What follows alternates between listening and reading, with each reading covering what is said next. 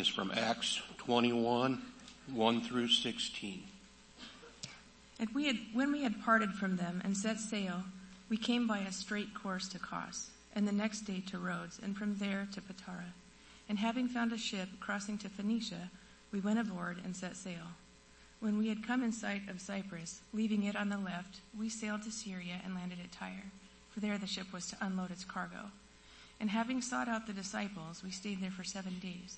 And through the Spirit, they were telling Paul not to go on to Jerusalem.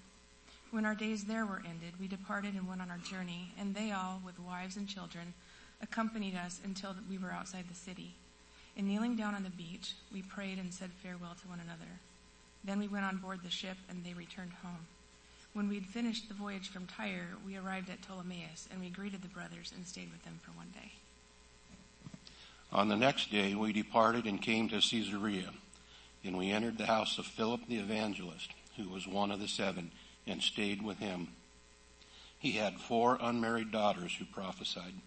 While we were staying for many days, a prophet named Agabus came down from Judea, and coming to us, he took Paul's belt and bound his own feet and hands, and said, "Thus says the Holy Spirit, this is how the Jews at Jerusalem will bind the man who owns this belt and deliver him into the hands of the Gentiles." When we heard this, we and the people there urged him not to go up to Jerusalem. Then Paul answered, "What are you doing, weeping and breaking my heart? For I am ready not only to be imprisoned, but even to die in Jerusalem for the name of the Lord Jesus." And since he would not be persuaded, we ceased and said, "Let the will of the Lord be done." After these days, we got ready and went up to Jerusalem, and some of the disciples from Caesarea went with us, bringing us to the house of Nansen of Cyprus, an early disciple whom we should lodge.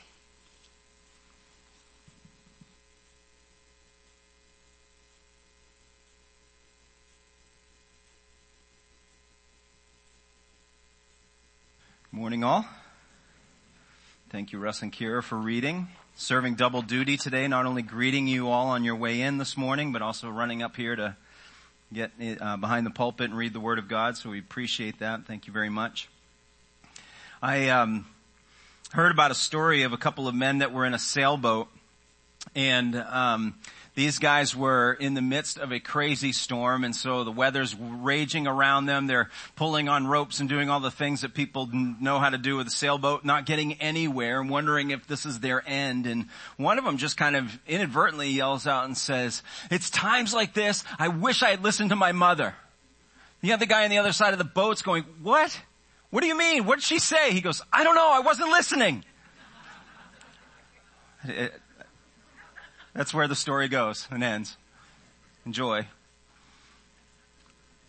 One of the most common questions that I receive, and that those that do ministry for a profession, if you dare to call it that, it's not quite that, but you know what I mean. One of the most common questions we get, perhaps the most common question you've asked and I've asked along the way, is how can I know God's will for me? How can I hear His voice? And if I hear His voice, or if He's speaking to me, how can I pay attention to His voice? Rather than being like those guys on the sailboat and saying, "I wish I had listened to my mother. What was she trying to say? I don't know. I wasn't listening."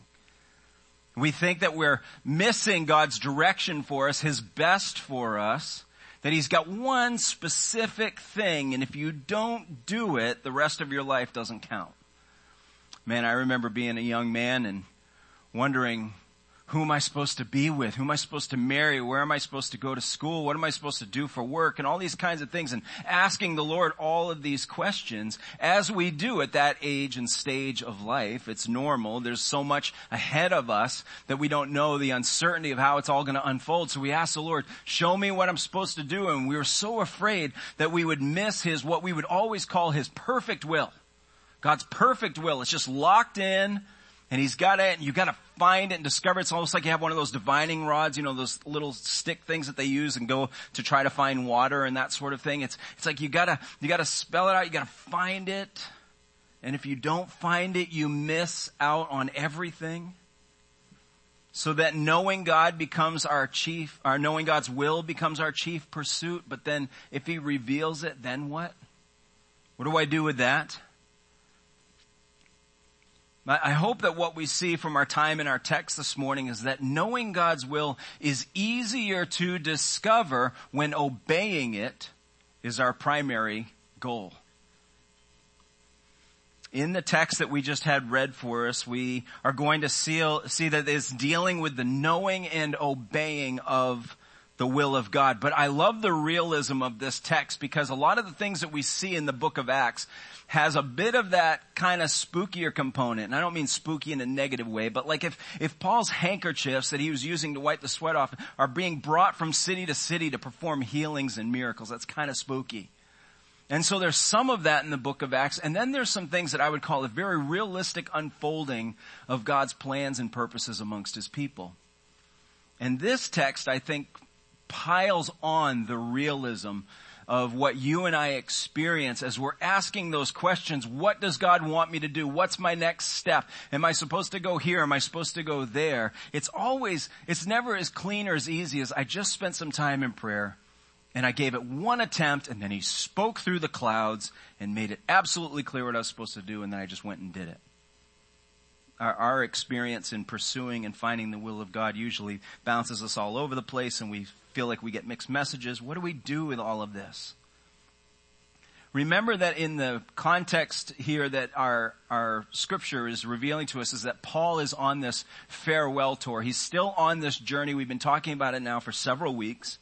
He's saying goodbye to the collection of believers that are in all these different cities. He does this entire circuitous route of a final missionary journey. This is Paul's third missionary journey. And he goes all the way around and he says, now that I've visited with everybody, I've got my eyes fixed on Jerusalem. I want to be amongst my people, especially at the time of the festivals. I want to be able to celebrate and worship with them at that time. And so Paul is motivated, he's driven, he's locked in on Jerusalem, but along the way, he's getting a lot of people who don't want him to leave.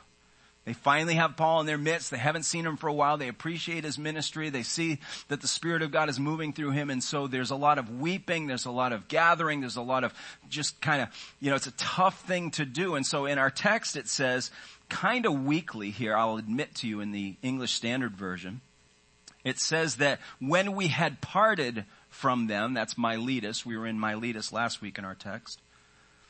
It says, when we had parted from them, we went on to do other things. The original language, and some of your translations also might capture this, where it says, after we had torn ourselves away from them. There's a wrenching about the departure, and there's such a camaraderie that's being built and a fellowship that's being built among them that for him to leave is no easy task. For them to let him go is no easy task. And this is really important for us to understand because when we're talking about their counsel and their advice as to what he should do next, we have to remember it is completely motivated by their absolute love for him. And so what I hope that we are able to do in our text this morning is to look at the knowing and the doing of God's will in the realistic context of our lives, that some of these obediences are not the easiest thing, not the most attractive things to do. It's interesting to me that already this morning, though unplanned and unintentionally connected to our text, we've talked about doing some of the things that make us uncomfortable. And how does that relate to the will of God? How are we supposed to discern what he's telling us in that? Because in the realistic context of our lives, we have disagreements with one another. I think I should do this. No, I think you should do this. Or we have uncertainty. I think this is what he's saying to do, but I'm not absolutely sure, so I just want to see it revealed in some kind of crazy, unarguable way. Or we get that urging from others, maybe out of their love for us. They don't want to see us go down to something that looks risky or scary. We have our own fears. We have our own frustrations with not being clear on this. So all of these things are in the mix of a very realistic pursuit of God's will for our lives. If you're not used to using that phrase, God's will, think of it as God's purpose, his plan. And we say this all the time. He has a perfect plan for you. I'm going to qualify that a little bit. God's plans are always perfect, but not from the standpoint that if we don't do exactly the thing that maybe we thought we should do in that moment, he can't change it or improve it or make it count for him. So let's take the word perfect out of the equation, not because God isn't, but because our interpretation, our receiving of it is never perfect. So when it comes to God's call for each of his children, what we should all have is a strong desire to know his leading. I'm not going to argue that we shouldn't desire that. I'm going to argue for that. And yet a strong determination to see it through. What do we do once we have the realization of what we should do? Are we willing to see it through? So first and foremost, let's just talk about living with a strong desire to know God's will. If we go back in our text in last week's text in Acts chapter 20, we're going to see a very resolute Paul and see who he credits for his resolution. He says, "And now behold, I'm going to Jerusalem, constrained by the Spirit, not knowing what will happen to me there, except that the Holy Spirit testifies to me in every city that imprisonment and afflictions await me." Paul is not second guessing this. He's not flaky on God's direction. He is resolute. He is determined to do the thing that he believes the Holy Spirit has revealed to him. And we also have to keep in mind that Luke is writing this down in credit to him. He didn't caveat it and say, you know, he was a little misguided. Wait till you hear what we all had to say about it or anything. He says, no, he just records it as fact. Paul knew that this was the direction that the Spirit had given to him. And he says, I don't know what's exactly going to happen to me, but the Spirit tells me that in every one of these locations, it is not going to be fun. I am going to be facing testing, imprisonment, afflictions, all of those things. And yet he is absolutely certain that that's the direction he needs to go. So we ask ourselves the question, when it comes to the things of our life and the direction or the headings that we think we are to take, the steps that are before us, could we say as securely as Paul, this has been given to me by the Spirit of God? Even with all of its potential bumps down the road and everything, I know for a fact that this is the way I'm supposed to go. I've had a lot of people tell me that to justify a particular thing that they wanted to do. No matter how much I showed them in Scripture, this is not allowed to you or available to you. This isn't what God blesses. They said, but I have a what?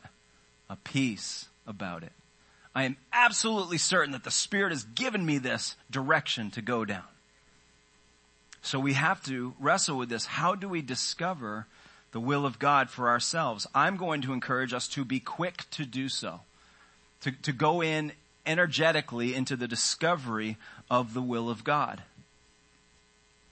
And since it's imperative that we know it, how do we discover it? I told you that we would ask that question, am I supposed to marry this person? Do I move to this location? Do I take this job or don't I? How many kids do we have? I should have asked the Lord that question.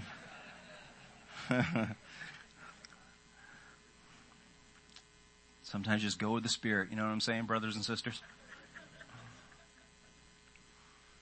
How does the Spirit reveal the will of God to us? I want us to look at it from a perspective of both general and specific revelation.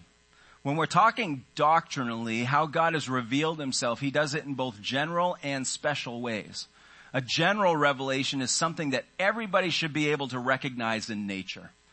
Psalm 19:1 tells us, the heavens declare the glory of God, and the sky above proclaims his handiwork. So there is a general awareness that God has made known to all of creation.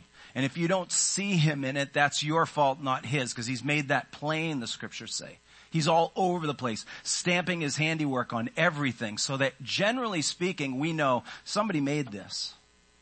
But specifically, until we knew who the person of Christ was, or we had God speak to us supernaturally as a people to say, this is my plan of salvation, we wouldn't have known. We would just looked at the skies and been like, and what did we do? Our tribes and people all over the world started like erecting gods and making sacrifices, and because they didn't know specifically who was behind this.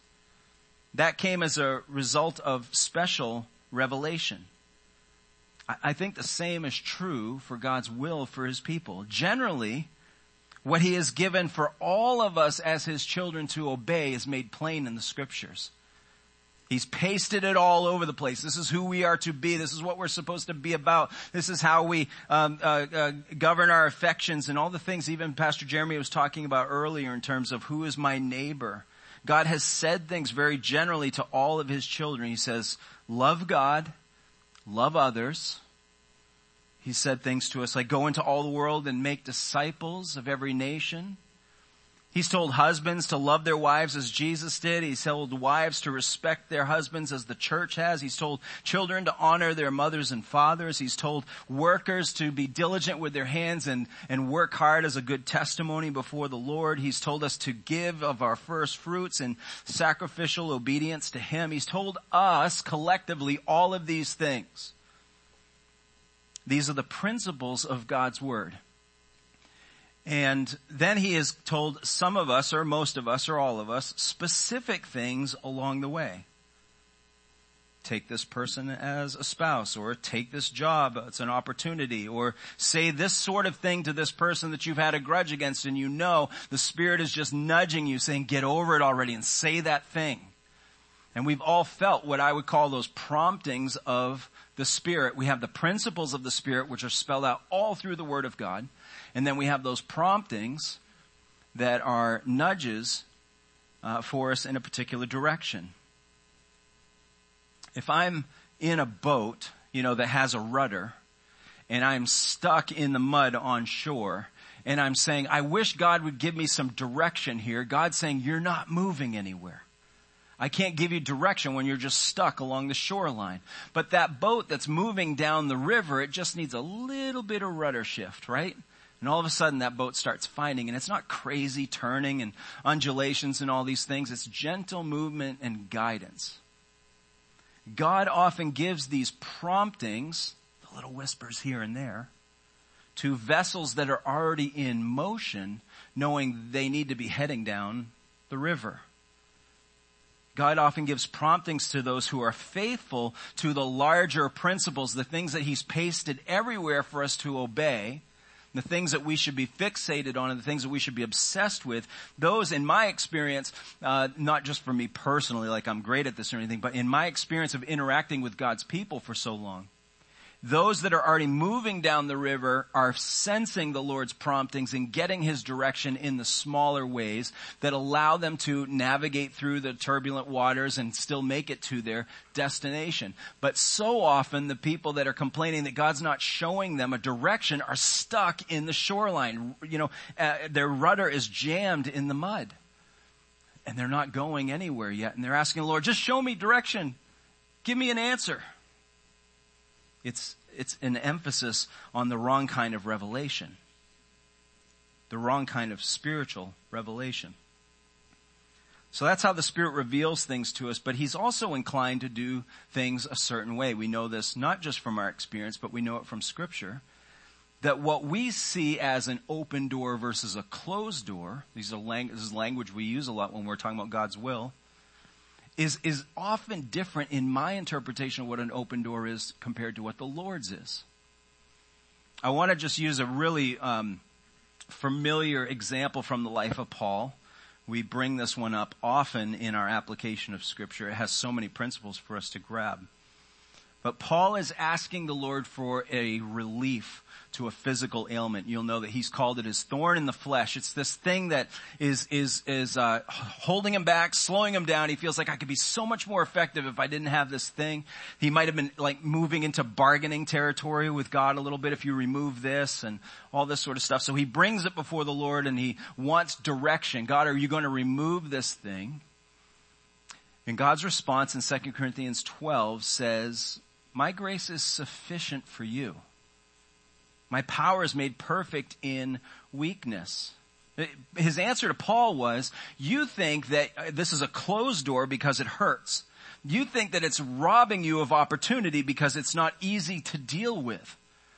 But he said, actually, I'm putting you in a place where it's going to sing greater for my glory because of what you're going to endure. You're going to be speaking to my sufficient grace that's being made available to you.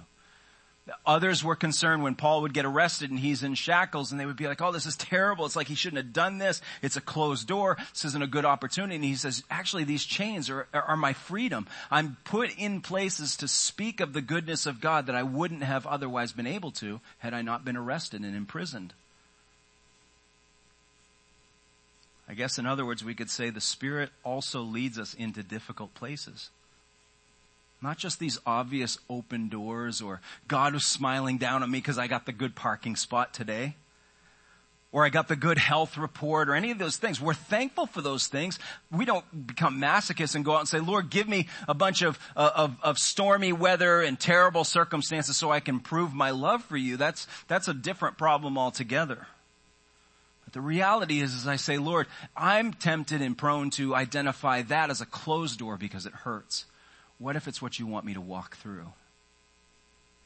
I find it ironic that Paul is visiting Tyre, T-Y-R-E, and they hang on to him for like a week. They don't want him to go anywhere. And they hear where he's going, and they say, listen, the Spirit is urging us to tell you not to go. Don't go to Jerusalem. Nothing but trouble awaits you there. And the part that I find ironic is Tyre, the assembly of believers there, it's widely speculated that their church started because of Paul's persecution before he was a Christian. Paul stirred up the whole area there where they were running for their lives and spreading out, so they were fleeing this persecution, and the gospel started spreading like fire everywhere. And so they are the beneficiaries, weird way to put it, they're the beneficiaries of God stirring things up and causing things to be uncomfortable and scary and life-threatening for them, and yet they're telling Paul, don't go do it, it's scary and life-threatening for you. And I find it sweet and ironic that they want to hang on to him rather than holding a lifelong grudge. If it wasn't for you, Paul, we wouldn't have had to settle in this area. We could be home with our... No, they love him. They see God's hand at work. A lot of you have been praying for the Moors and Woody, who is, still hospitalized and still got a long way to go. And I wonder how our prayers would be shaped towards them if it was more than just, it's not that we don't pray for his speedy recovery, but how our prayers could be shaped of the audience that they have and the network that they've built in their lives of being faithful and friends and so effective in sports communities and everything. Like, Lord, you could do something amazing in this. I don't know how long he'd still be in this condition. I don't know what they'll have to go through. I don't know what they'll have to see. But Lord, we just want your glory to be the biggest thing that comes out of this whole trial. What could it look like? What would happen? God, if you just showed off, if you did like we've been praying in Ephesians 3:20, if you do more than we could ask or think, what would it be? Because I'll tell you, my immediate prayers are always for a quick recovery, for all of those things to be well and fine, and that's what we want for them. But God has so much more that he's capable of and that he intends to do when he leads us in difficult places. So there's a wiring that needs to happen inside of us too, that we start to see what often looks and feels like a closed door is maybe God's in this. Not because we'd be violating some principle that he's given us, not because we'd be sinning, but because the opportunity looks a little scary, looks like something maybe I'm not equipped for, but I sense the Lord's telling me to step through this, and I need to look at it the opposite. I heard somebody say this week, if you've been reading through your Old Testament, you've been trying to get through like the Bible in a year and you've started off and everything, you've read the story of Joseph. It's one of my absolute favorite stories in all of Scripture. And the way that they boil it down, I'm sorry if you don't know all the details, I don't have time to give you the overview, but somebody says, if God wants to send you to Egypt, he'll provide for you 7 jealous brothers to sell you into slavery. Isn't that the reality? I would think that seems like a closed door to begin with. So while we're quick to discover the will of God, I want to caution us to be slow to counsel it to others. Not entirely negligent. I'm not saying don't counsel God's will to other people. Be slow about it because of all the things that factor into our first reaction. This is what Paul was experiencing. So now we jump into our text in chapter 21, looking in verse 4.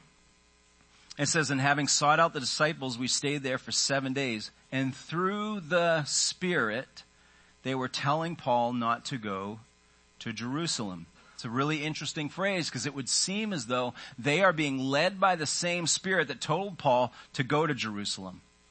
And the other interesting thing is that Luke is not really putting these, pitting these against each other, although it sounds like that in our English language.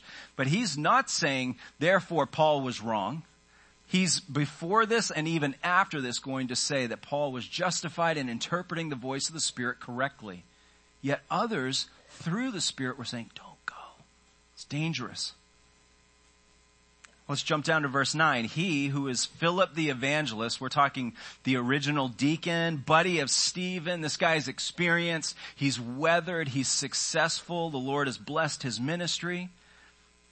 He had 4 unmarried daughters who prophesied. We don't get a lot of information about that. Other sources in history say that their prophecy had a tendency, had an effect on like writing history of what happened in the early church, that they were spending a lot of their time prophesying through the Spirit of God about the things, the events that had happened so that the records were accurate.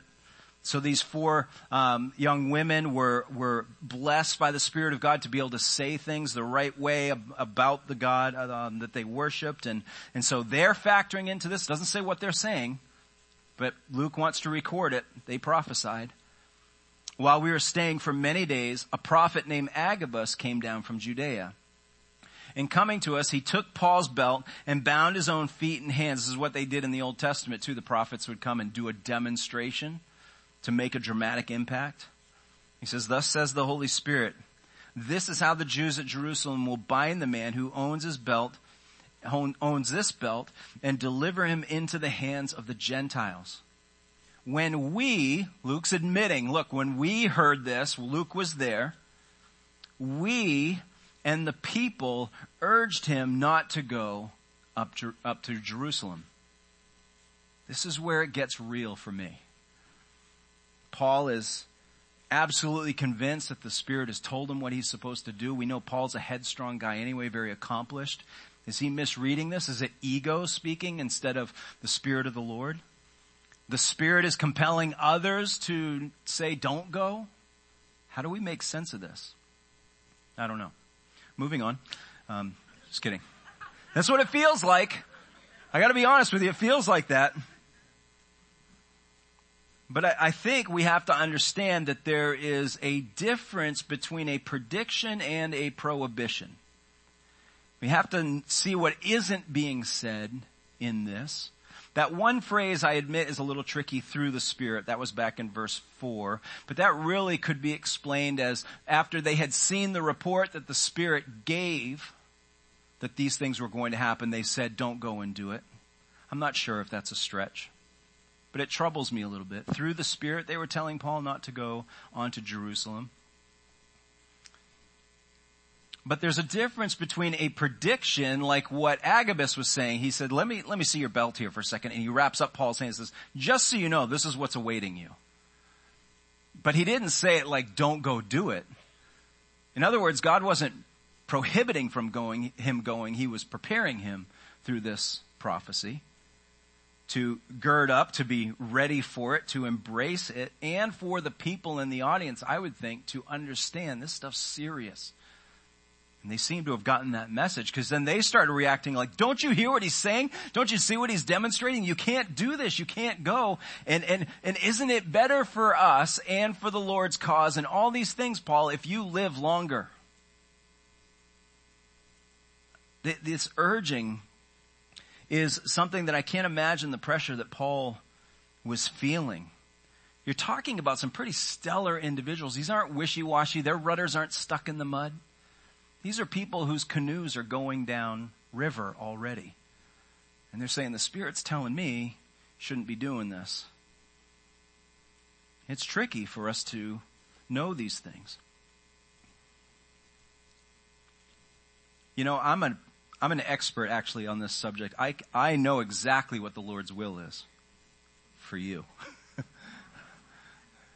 I am 100% confident. You come and you just say, okay, I think I got this and I got this. No, don't start doing that. I'm just kidding. I'm not always that clear. But it's so much easier for me to judge what God wants to happen in your life than it is mine.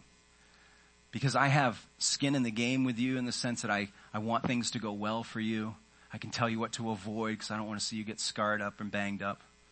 So I'm going to tell you, that doesn't sound like God's will. That sounds really, I'm not sure that I would have the guts as well to counsel Paul. Sounds like a good move. Head on deep into the city. Let's see what they do to you. You know, I want to say that I trust the Spirit of God like Paul is trusting the Spirit of God, but it would be hard for me to enter into that knowing how much I love him and don't want any harm to come to him. I have a justifying flesh. And when I say flesh, what I biblically speaking is the natural me apart from the Spirit of God. In my flesh, I confuse difficulty and ease with God's will. I see difficulty as a warning not to do something. That must be telling me this isn't good for me to do because it's going to sting or hurt, which gives me a limitation in my flesh because my perspective is only on the short term, what I want, the thing that I want to be best in my life right now. The problem is, because of my limitation of my flesh, I don't know what best is. I think I know what best is, but I'm so short-sighted. I have no real perspective of how God could use this, what God could be doing that's even better in your life. And there have been times in counseling situations where somebody is about to do the thing that most people in the world would say, do not do this. You're only going to get kicked in the teeth. This is terrible and everything. And that person says, I just think the Spirit of God wants me to do this, to submit and surrender all the other protections and safeties and comforts and cushions and everything to do something that he wants me to do. And I'm telling you, I have to kind of force it out of my throat and say, well, then that's what you need to do. Because inside I'm like, don't you know what this is going to cost? Do you know how hard this is going to be to survive this? It's not every time. It's not that we always do the thing that hurts.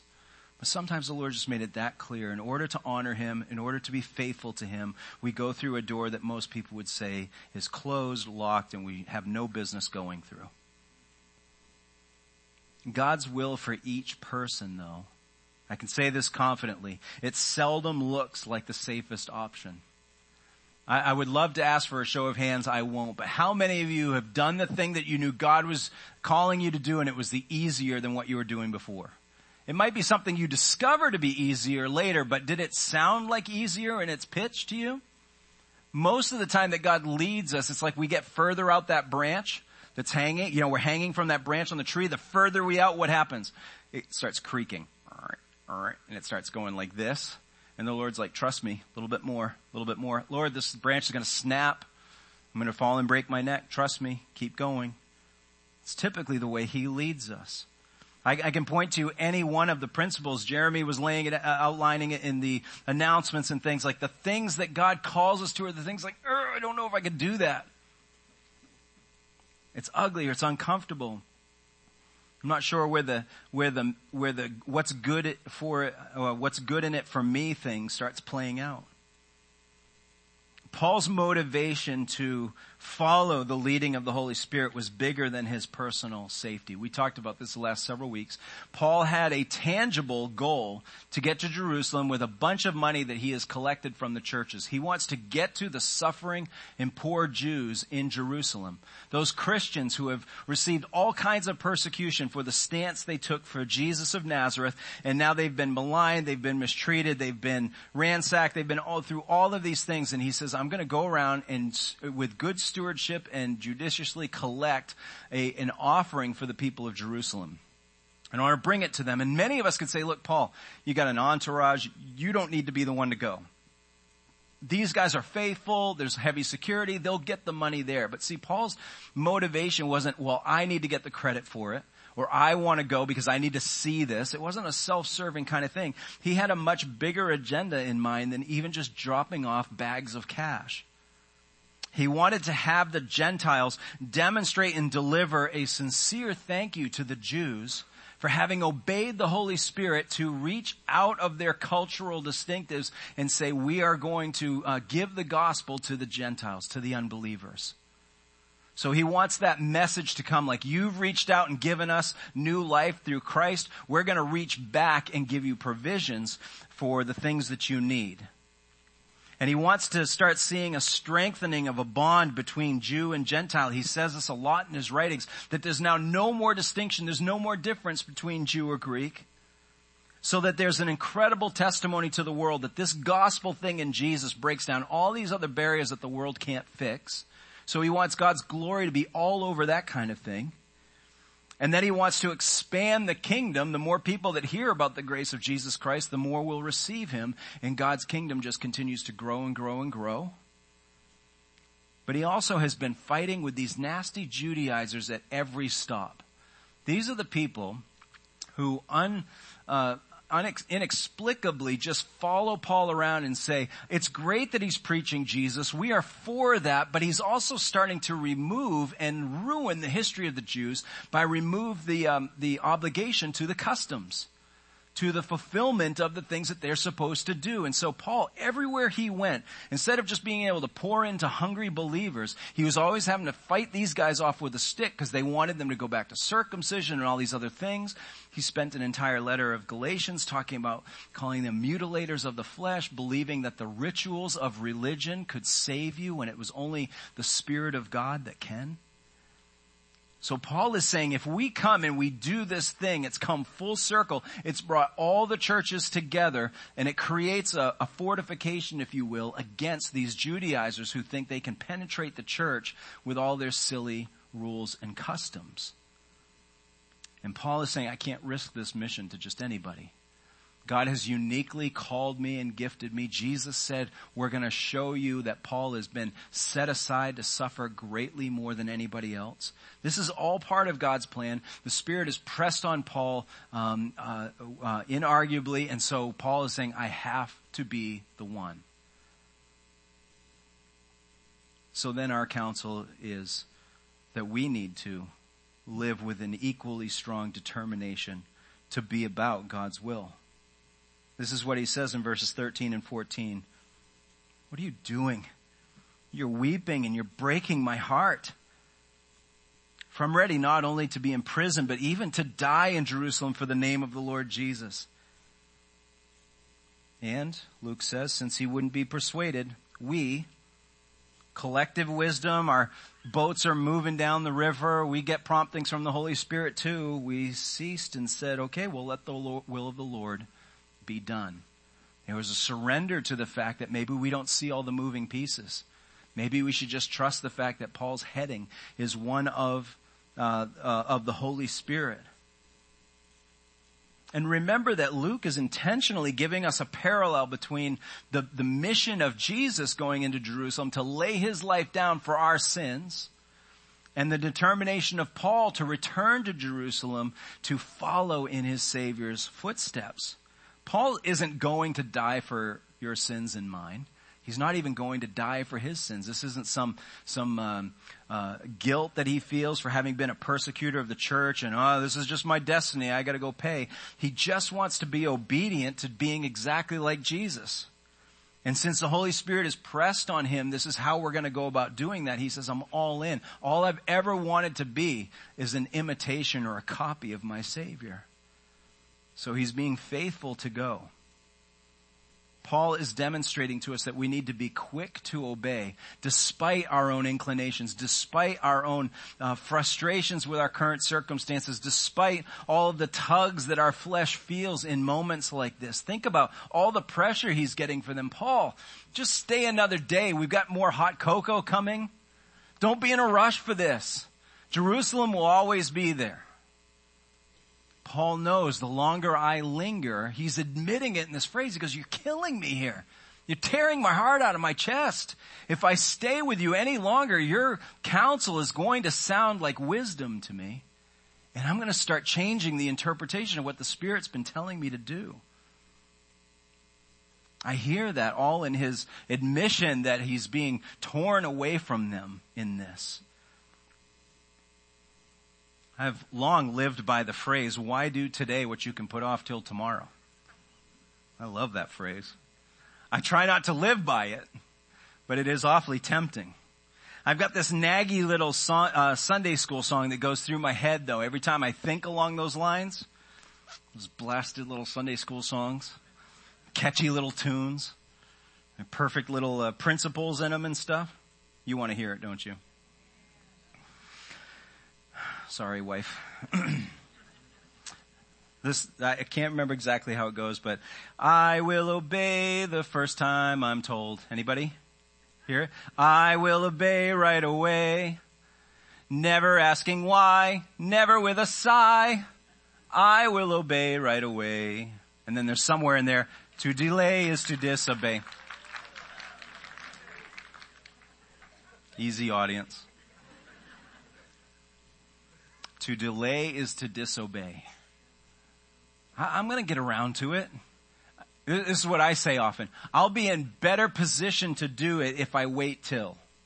I'll be more ready for it if I just do this first. And I know the Lord's saying, this is what you need to get in order now.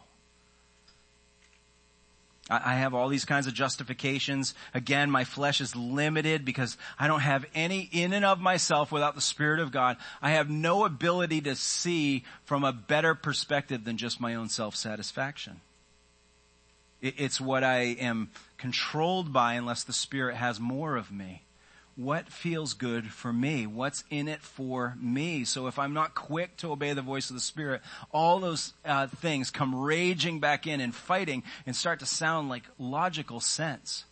Hey, I'm being pressed in the Spirit that maybe this isn't the time for you to go into Jerusalem. Sounds dangerous. Sounds like a closed door to me. It all starts having an air of wisdom about it. So not only do I need to be quick to obey the leading of the Spirit despite myself, I have to be slow to trust myself. Paul had every human reason to doubt his direction. Like I said, all these people that were speaking theoretically from the Spirit were really sharp people, gifted of the Lord, not wicked people trying to divert him. He's had his own success. He could start rehearsing his own resume and say, yeah, I've kind of accomplished a lot. And if I do go and get like that, then all that goes away. Start talking to ourselves about all this kind of logic. But Paul was being led by the Spirit of God. How does he prepare Paul to be able to endure? How does he prepare Paul to be able to obey despite all of his inclinations, just to stay for that one more cup of cocoa?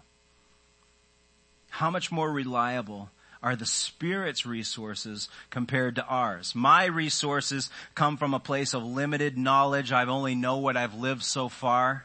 I may have gained some experience from the people around me, but even that's limited. It doesn't see all things. My success has been limited. I have a built-in aversion to pain. Anything that stings, I stay away from, that kind of thing. That's who we are as people. But him, as the Lord shows up, he comes at this with all knowledge. He knows exactly what's best for us. He knows exactly what has happened, what is going to happen, and how we'll survive. He knows, he brings all power and all my limitations and my weakness. He supplies me with the power that I need to do it. My aversion to pain is erased because he's carried that pain for me. I just need to trust. I need to say, okay, Lord, you're leading in this. It needs to be you leading, not me. How are you and I going to know that the will of God is present to us, that we can hear it, that we can recognize it? Let me give you 4 ways in which I believe the Lord speaks to us. And these are not printed in your notes that are on the back side of your announcement page. So if you have a pen and you want to write these down, it'd be helpful. These are borrowed, but I love the fact that they all start with W. The first way that the Lord uses, shares with us his will, is through the Word of God. Big shocker, right? We study together as God's people the Bible that has been inspired by God, that it doesn't have any error in the way it was written, so that we know that we contain the truth of God, that it says everything that God intended for it to say, that it's infallible in the sense that it can be trusted, it isn't going to fail us ever. And it is sufficient to speak into our lives. It doesn't tell us, as I've said before, it doesn't tell you how to change a carburetor in a car. It tells you how to go about how you spend the money to do it, who you seek for help, how you don't lose your cool while you're trying to pull it off, all these kinds of things. It's sufficient for the areas of our life, even if it doesn't technically cover every detail. It either speaks directly to us through a passage, or it speaks indirectly to us through a principle that it contains. And sometimes we like to use the Bible as like, I need an answer now. And so we do the whole, It reminds me of a story. Got another story for you. A preacher out on a country road, his car breaks down. And so he's got to walk into town. This is before cell phones and things. He's got to walk into town and borrow the first phone he can find to get a wrecker out there to fix his car. And so he, against his better judgment, stumbles into a bar to be able to borrow their phone. And he sees a man there he hasn't seen for years. And he looks and he says, "Sam, is that you?"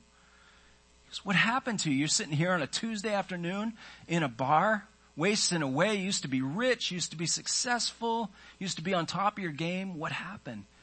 "Oh man," Sam says, "I've just had a whole series of events and tragedies and different things." And the preacher was listening to him. The preacher says, "Listen, I'm going to give you some advice. What I want you to do is I want you to go home. I want you to open your Bible. I want you to put your finger down on the Bible. And the first thing it says, that's going to be your answer on how you get your life back." I know. Great advice. What could go wrong, right? Don't do this, by the way. Few weeks later, he's going through town and he sees Sam. Sam's on top of his game again. Nice suit, beautiful car, rings and watches and all this kind of stuff. And he says, "Sam, what happened? Just when I saw you before, you're all disheveled and everything." He says, "I took your advice, preacher. Went home, put my finger in the Bible. It told me exactly what to do." He said, "What did you see?" "I put my finger there. It said chapter 11.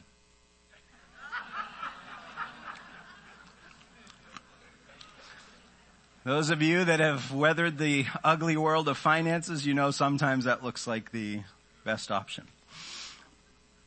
All right. If you don't get that joke, I'm sorry. Chapter 11 is when you declare bankruptcy. Anyway, that is not how to use the Word of God. The Word of God speaks to us through principles and shapes the entire focus of our lives so that our boat is moving down the river. And we're in the will of God because our obsession is with what's here, not the spooky stuff that I haven't heard yet, but I'm trusting, Lord, I want to hear you through your word. He also speaks to us through the wisdom of others. The Bible is big on godly counsel, that we make ourselves available to the voice of other trusted godly people whose boats are also moving down the river, whose rudders seem to be adjusting, not in major crazy turns, but just there's a steadiness to it, but an availability to the Lord's plan. Those people are to be around us. And I remember I told you, don't be slow to counsel the will of God. I didn't say be negligent, because the voice of others is to confirm what the Lord is telling us, not to give us new direction. This drives me nuts when people come and tell me, the Lord told me you're supposed to whatever. And I go, oh, what am I supposed to do with that? And then it sounds like something that comes out of a fortune cookie. It's really vague, you know, and all this kind of stuff. And so, but there are times where the Lord has spoken more specifically through somebody else where I'm like, that's exactly what I needed to hear. I wish I could tell you which ones you trust and which ones you don't, but it certainly helps when your boat's already moving down the river and you're hearing counsel from the Word of God on the regular, because then you start to recognize the other weird stuff. You start to recognize the other unhelpful stuff, and you just chuck it. And you say, I just don't have... All right, tell you another story. Had a guy come one time. We were getting ready for an Easter Sunday morning service, and there's a lot that happens here on Easter Sunday morning. And we have a tendency, call us a little woo-woo or spooky or whatever, but we have a tendency to look for the forces of evil stirred up in a couple of different times in our calendar, usually around the Halloween season, usually around Easter. Seems like the church just goes through all kinds of things, dramas, hindrances, all that kind of stuff. It just feels as though the spiritual forces of darkness move in certain ways. It's not every year, but it's just one of those things that we started paying attention to. So when we're at each other's throats or we're feeling stressed, we're like, we got to pray about this.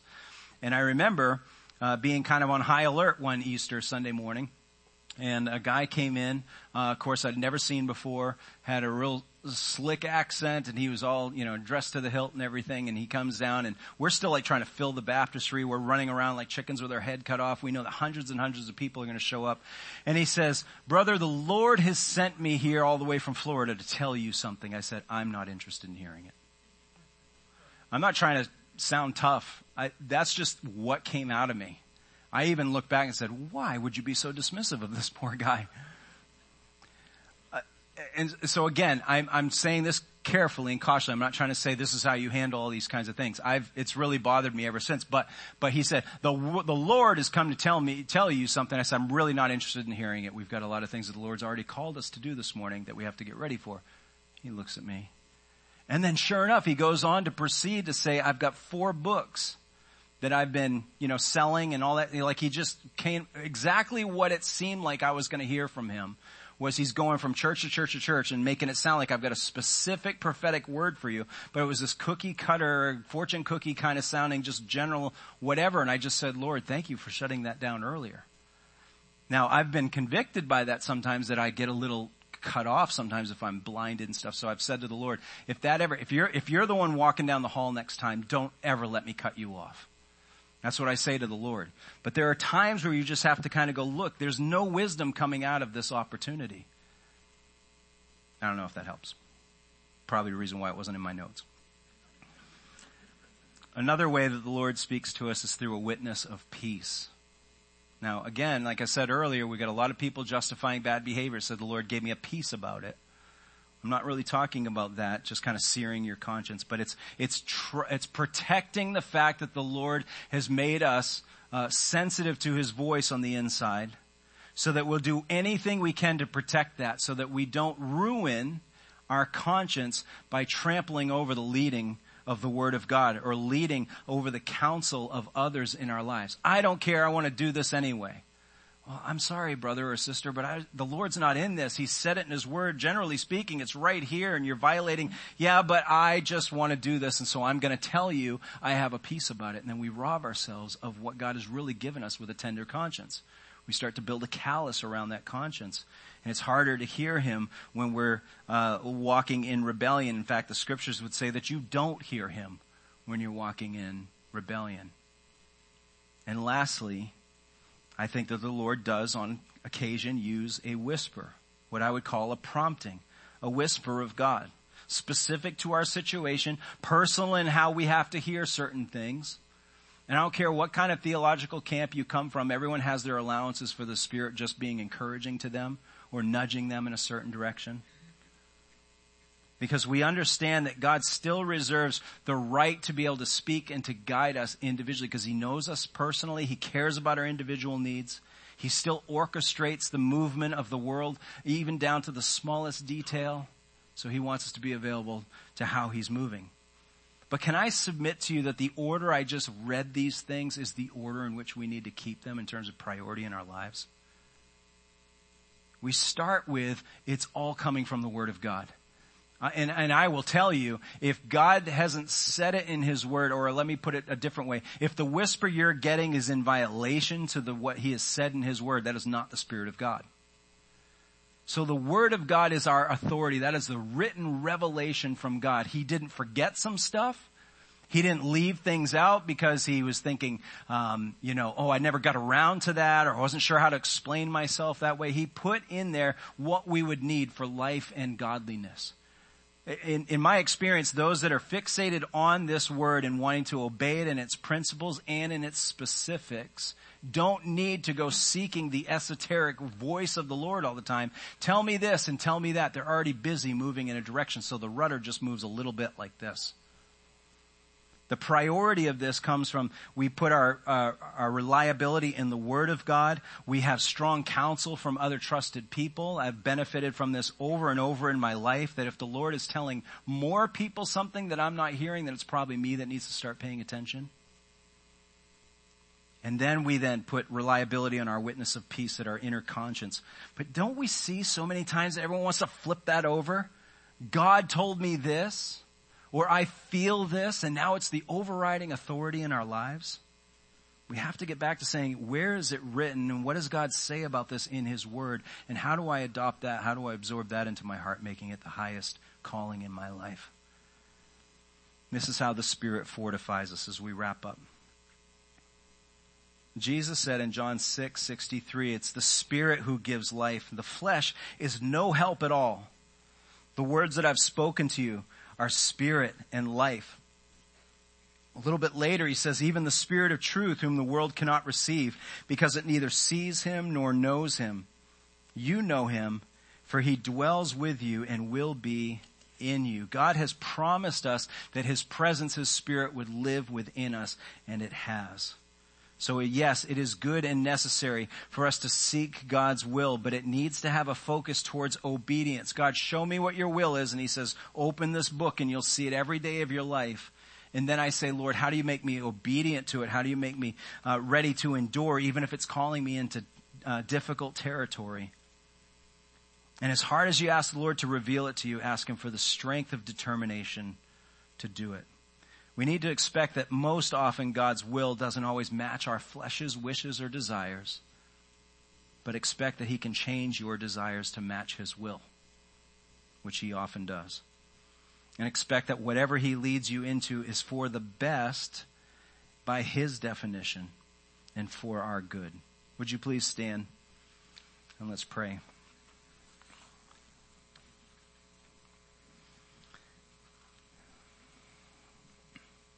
Lord God, I know that probably to a person in this room and online, we all struggle with knowing exactly what step we are to take. And Lord, it doesn't seem as though you call us to panic over those smallest of details, but instead to press into obeying your principles, to live the life that you've clearly spelled out to us, trusting that you will guide our steps in the specifics along the way.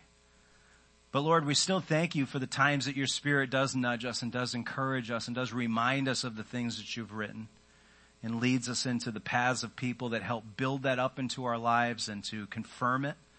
So I pray, Lord, that we would see this as another aspect of living this Christian life together, that as a body of believers we would seek your will, that we would find it in the Scriptures, and that we would rely on your leading in each of our lives. Lord, help us for the determination to do the difficult things, to not always shy away to the easiest paths, thinking that those are the open doors that you've laid out for us. So we trust you this morning. We thank you, God, for your love. In Jesus' name, amen.